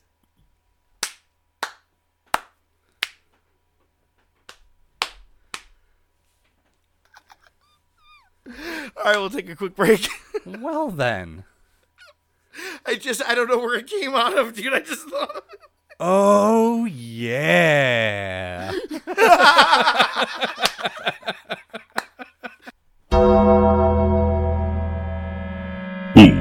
Ladies and gentlemen, it's now time for.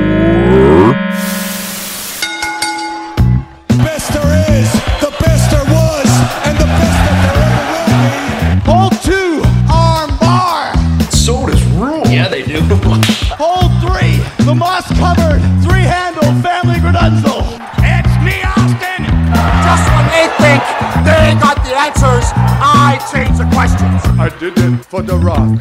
This week's top topic. You know something, Mean Gene? John Cena. Wrestling's not fake. Eh, the Rolex wearing what? Diamond ring wearing what? Kid stealing, woo, wheeling dealing, what? Limousine riding, what? Jet flying, what? Son of a gun, woo! Sierra Hotel, India, Echo, Lima, Delta, Shield. If you smell.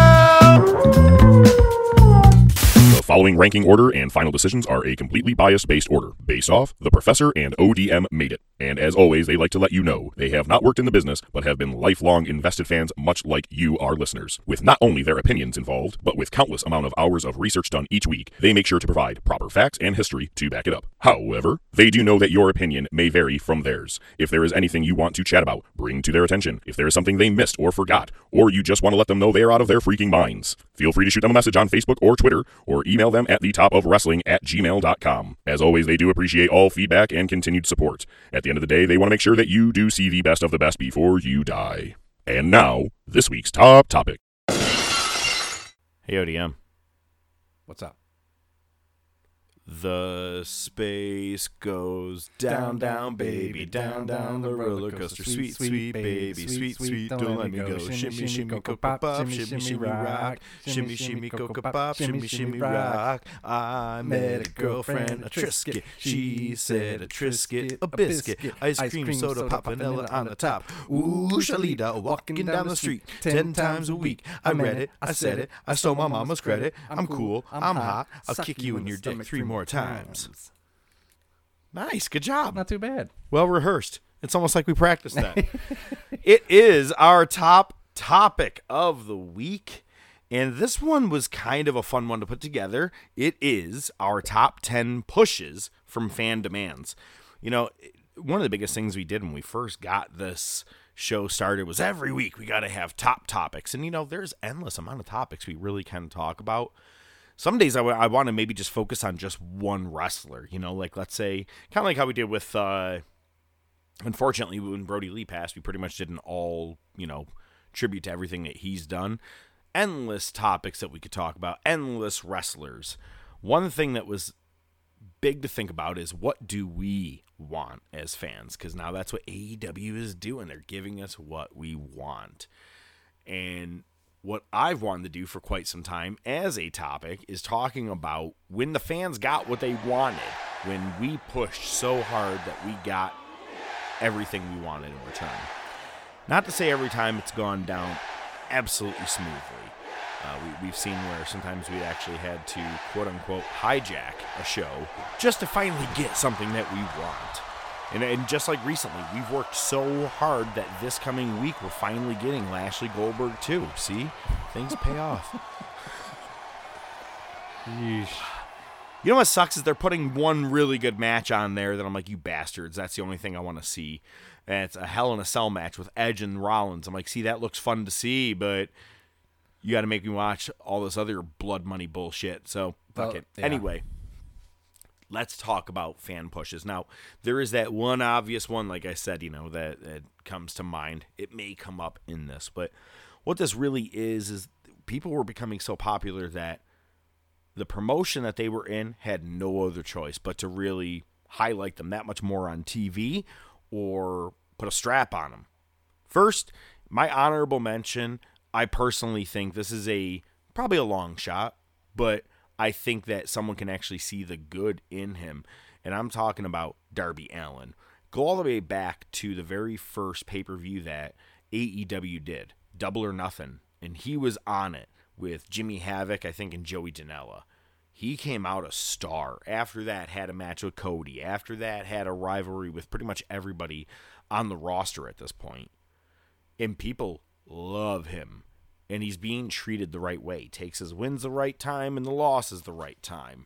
I think that he is someone that the fans want to see. I know you and I both do. So I, that's why I threw it as an honorable mention. May not be that total of a real fan push as, as the rest of some of these uh, this list is, but I would say that Darby's pretty well on the way, personally.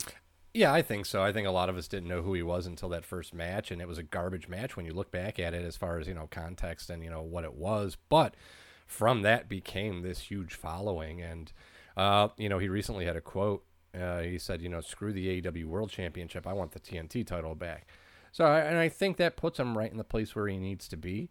And uh, yep. I think you're right. I think uh, you know he's been nothing but over since that first match, and um, you know it's it's obviously a little bit different than WWF because a lot of these are going to be WWF superstars, not wrestlers, superstars, who were obviously over. And it's not to say that in some of those cases that WWF wasn't going to push them, but some of them were exactly that case. So uh, with this one, it's a little different because I think they knew from the beginning what potential he had. But yeah, definitely uh, has the, the fans behind him, and it, it would be impossible not to cash in on that. Absolutely. Um, starting off with number 10, this one, I, I don't know if it's too much of a stretch, but really, when you look back in this era of what was really going on in the WWF, he was the man that was really I mean, Shawn at this point was pretty. Shawn Michaels was pretty much a real dick heel, so people weren't really a big fan of his at early stages, like we're seeing in the wars right now. But at this point, Bret Hart in 93, 94, no one was getting better pops. And even though they were putting it in what I told you about garbage matches, Hakushi, Doink, uh, Jerry Lawler and Kiss My Foot matches, he was still the most over on the card. That come WrestleMania 10, they had to put that belt back on him again versus Yokozuna, and he carried it all the way into the Bob Backlund era so we could pass it over to Diesel era. but you know what I'm getting at. He, I, he let's not forget he actually well technically he technically lost the belt to Terry Funk. Let's not forget that, okay? That's very that's, yeah, that's right. We don't ever really talk about that ever. Um, but no, I, I would say in that era he was very well pushed because the, it's what the fans wanted. Now, following up with that, at number nine is just that Shawn Michaels. It's not just how he was being positioned. People were going nuts for him because he was that young, vibrant, uh, smaller type size guy who could go that he became such a badass heel of the coward that you couldn't just not cheer for him, especially after his match with Razor. It's like, man, you were so good with that at WrestleMania 10. Speaking of, uh, it, with that ladder match, that people were like, "We can't boo you, man. That was too cool." You know, it's kind of like you don't. I didn't really care for the Dudleys until the TLC matches, and I was like, I really love the Dudleys. you know, right? Uh, so to me, same kind of thing. And, and Michaels was being pushed, and then of course we see '96. He got that push with the with the championship belt. It was the right time. It really was the absolute right time to put the title on him. Wouldn't have done it in '95 when he fought Diesel at WrestleMania. It would have been too late in '97 because at that point mm-hmm. we're starting to get on the rise of other guys. Um, in '90, or I'm sorry, coming in at number eight in 1997 and 98. We're already starting to see the beginning stages of it as a heel. He is being pushed pretty hard right now on Nitro, which is Diamond Dallas Page. But come 97 and 98, he is going to be your, not just your anti authority, he's kind of your Austin to uh, the WWF in a way. But at this point, he is also, besides Sting, the one man who is going to give a hard no to the NWO. And we all know the big moments that we're talking about. The shirt gets passed over. Crowd was going nuts for him. They wanted him to be the U.S. champion. They wanted him to be the world champion. Even going in against Goldberg at that Halloween Havoc where they go off the air. DDP was heavily cheered way more than Goldberg was. And Goldberg being the unstoppable, undefeated monster at that point, DDP was still over at that more than old Billy Boy. And he's already getting a lot of pops and cheers at this point already. Even right now, yeah, 96 as a heel, he's getting them. That's it's very yep. funny. Number seven, I think that you you'd probably agree to this, um, yeah, and I really mean this because yeah. New we Japan, yeah, it, in New Japan in 2016 lost AJ Styles, a, uh, Shinsuke Nakamura, the Good Brothers. They were losing a lot of their big name guys. What's going to happen? Yep, Finn Balor just the year prior to that. Yep. What are we going to do? Well, it's time to step up and make a new leader not only in the the Bullet Club but also in New Japan. Kenny Omega started having, you know, really good consistent matches, had a great run in the G1, became the Intercontinental champion against uh it, well, he was supposed to face Hiroshi Tanahashi, and he got injured, and ended up being a ladder match between him and Michael Elgin in a banger of a match, putting Omega even much that more on the map. One year later, facing off against Okada at Wrestle Kingdom for the first time, falling short. The fans wanted him to be champion to the point that when he came to a draw at Dominion, people were like, oh my God, even that, what we talk about all the time, that exhausting moment where he drops to his knees and it's like the crowd was like, oh God damn it. and then the big payoff with Okada. It was the right time. I think New Japan did a great job with it, especially the fans wanted it they gave it to the fans. To me, I thought that was well executed by New Japan, and that's that's the biggest thing here is we don't give credit to just all the guys here. You got to give credit to the promotion actually pulling the trigger. That's the biggest point of this this topic, I think. In number six, I was there a couple of times to actually witness this. They tried turning Eddie Guerrero heel on SmackDown in 2003 him and Tajiri lose the tag titles. It should have been him and Chavo. Chavo's out hurt. Tajiri comes in. And in Rochester, they drop the titles to the world's greatest tag team.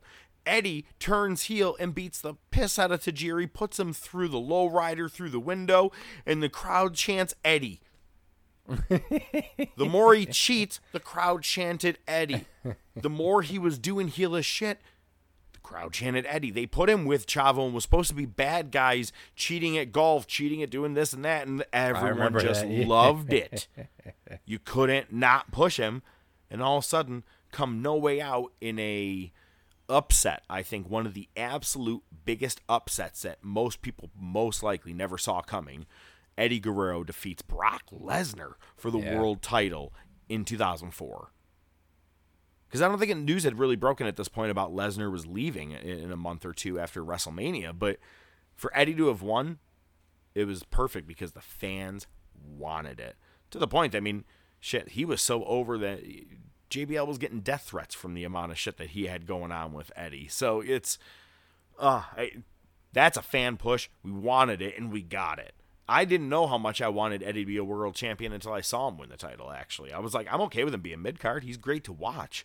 But when he went over as world champion, you're like, it is what I wanted. I just didn't know you were going to give it to me. I just kind of settled for less now. we did talk about him earlier. God damn it. And we're also going to talk about him as he has probably the match of the year against Lashley this week. Just kidding.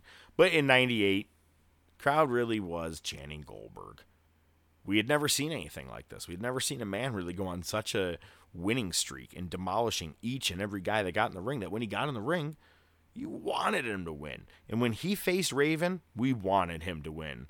When he faced Hogan, go back and watch that crowd. Do not tell me that one person wanted Hogan to win. that it was one of the best pops of all time. I, I, yeah, I was watching around that time. I, yeah, I remember it was something else because I remember watching when it started with just little flashes in the pan. It was, oh, here shows up this guy you've never seen before. Oh, he's won 30 matches in a row. Oh, we haven't seen any of them, but okay, we'll take your word yep. for it. And the number goes up and up and up and up, and you know, obviously we know where it goes. So yeah, it was. Uh, I don't know how number how, if the number ever got fabricated because I was like, oh, it did. was this now? Oh, yeah, it, I'm sure no, it's it totally fabricated. Yeah but it was really cool to see whatever it was and oh and i actually that's how bobby heenan presents him as champion he goes he's 110 120 180 and oh i don't care it doesn't matter he's the world champion he's undefeated enough said for me man and it was the best way to do it yep wrestling took quite a dip for quite some time with what we wanted to get and what we got if you take a look you know i talked about eddie guerrero in 2003 2004 all the way from then to the next person i'm talking about it took for finally to get what we wanted, and it was CM Punk. We knew he was the best in the world. He was the best heel. He should have been way higher on the uh, WrestleMania card when it came to the John Cena Miz match. Even though he was the best heel in SmackDown, best heel in the company, I mean, you've heard his gripes. Everybody's heard it for a long time. Um, and then when you get the epic pipe bomb, we want nothing else but Punk. Do not give us anything else. Of course, WWE fucked it up, you know, with Triple H going over at Night of Champions, things like that, yada, yada, yada, something, something, something, seven years later in AEW. But you want to talk about a man who was pushed the right way. Finally, he they did give him the title, and they gave him 434 days as the world champion. At that point, the only man to hold it the longest in the modern era. Now it's like everybody is doing it. It's it's like everybody has a long reign. Um, but Punk was the f- the first in a very long time that we finally got what we wanted. Here we go. We're down to our, our final three. In 2019, well, let's back up. In 2018, in November, we were about to get the match we thought we all wanted, which was Becky Lynch versus Ronda Rousey. And as fate would have it, a broken nose gave us something that much more that we wanted. The man had her face busted up by Nia Jax, and she became that much over and became the man. Her promos were fire. Everyone was behind her, and they gave her the they gave her the right spotlight. Man, they gave her the main event of WrestleMania. Now I could give absolutely two shits that I see her on screen. I'm just like, eh. It's funny. She married Seth Rollins, had a baby with Seth Rollins, and now she's female Seth Rollins exactly what she is. And even her character. Yeah, 100%. It's, yeah. Ugh, wow, good point. Good point. So, but you want to talk about a fan push? We wanted nothing else but her to the point oh, that yeah. women actually main evented WrestleMania because it's what we wanted. We wanted Becky Lynch more than anybody else on your entire card, including her husband who was facing Brock Lesnar for a title that night. They opened the freaking show because Becky had to close. That's pretty Num- crazy. And don't forget, yeah. we got the backstage segment with the with the police cars where Ronda kicked uh, oh my God. Flair's head, or no, Charlotte kicked uh, Rousey's head into the window frame. Jesus.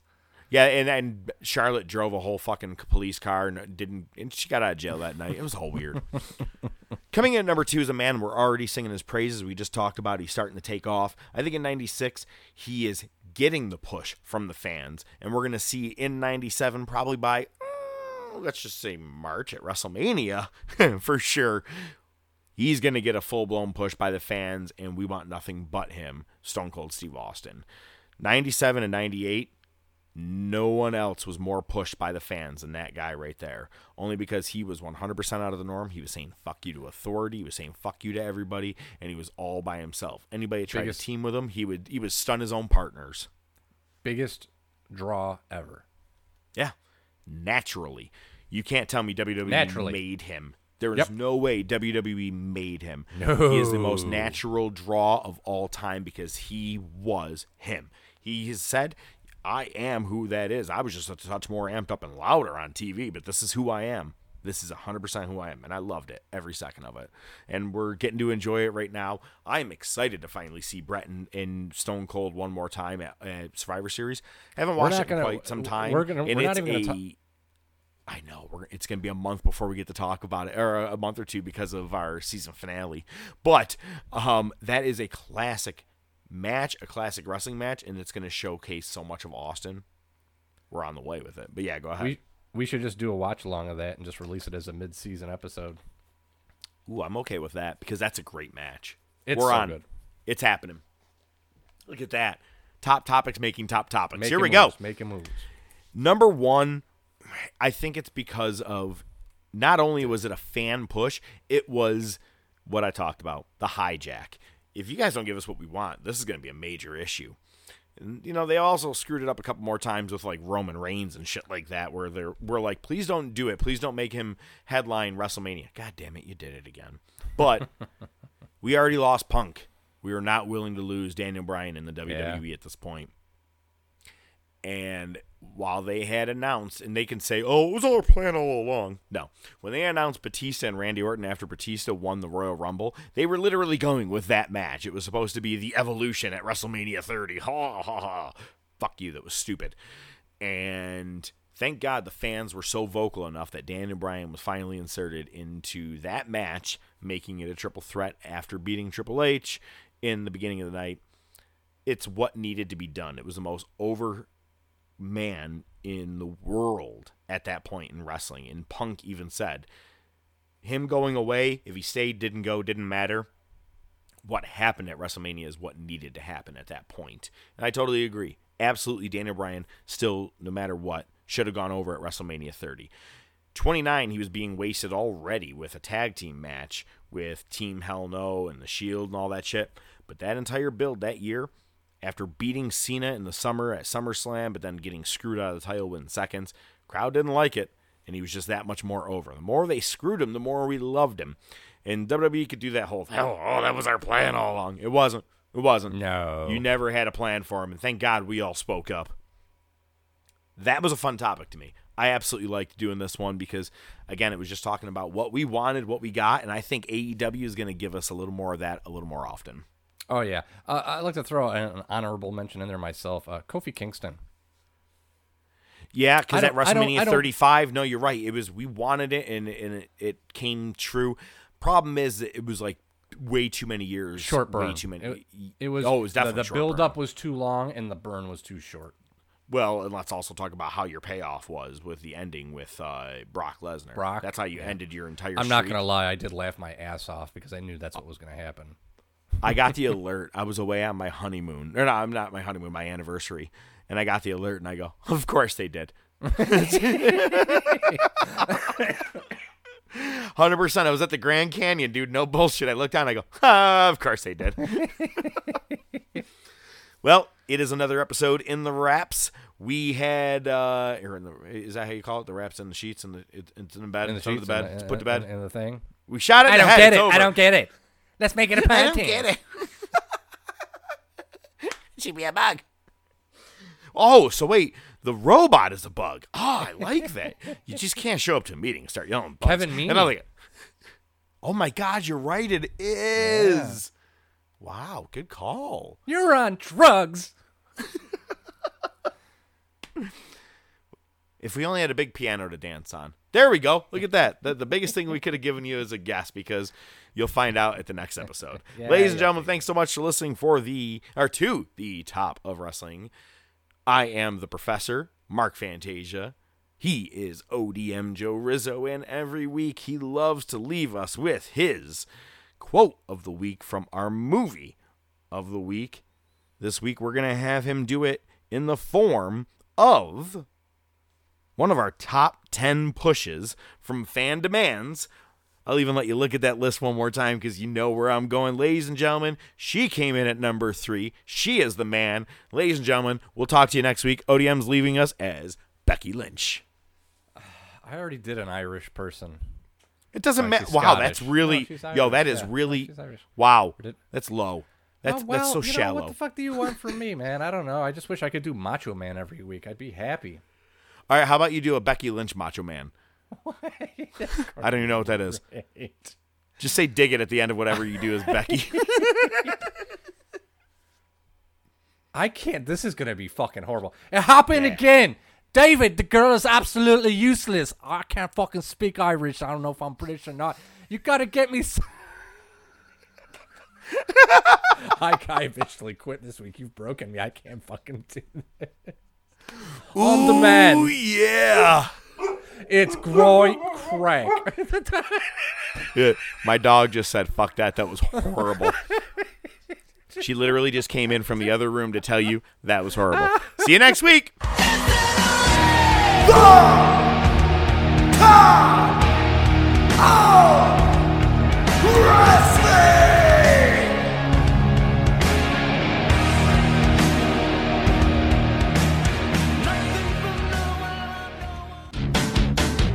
Top of Wrestling Podcast is brought to you by The Top of Wrestling Podcast. Your hosts are the Professor, Mark Fantasia, and ODM, Joe Rizzo, with special weekly segments by Nightwing the Analyst, Rashawn Hilton. Without your continued support, it would just be some guys talking wrestling. Feel free to interact with the show on Twitter, YouTube, Facebook, and by email at thetopofwrestling at gmail.com.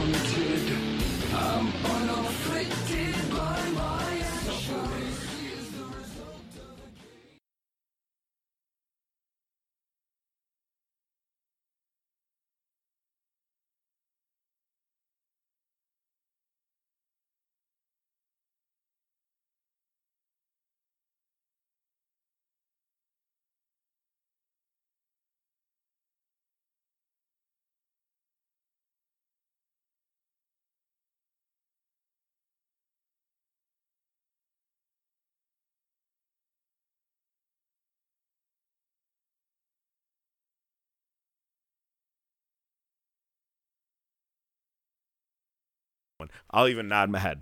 All right, sounds good. I'll keep the head the the. What did Dre say? Keep the heads ringing. Oh yeah. Yeah, I'm white. Listen, All right, I'll be back. Cool story, bro. Fuck you.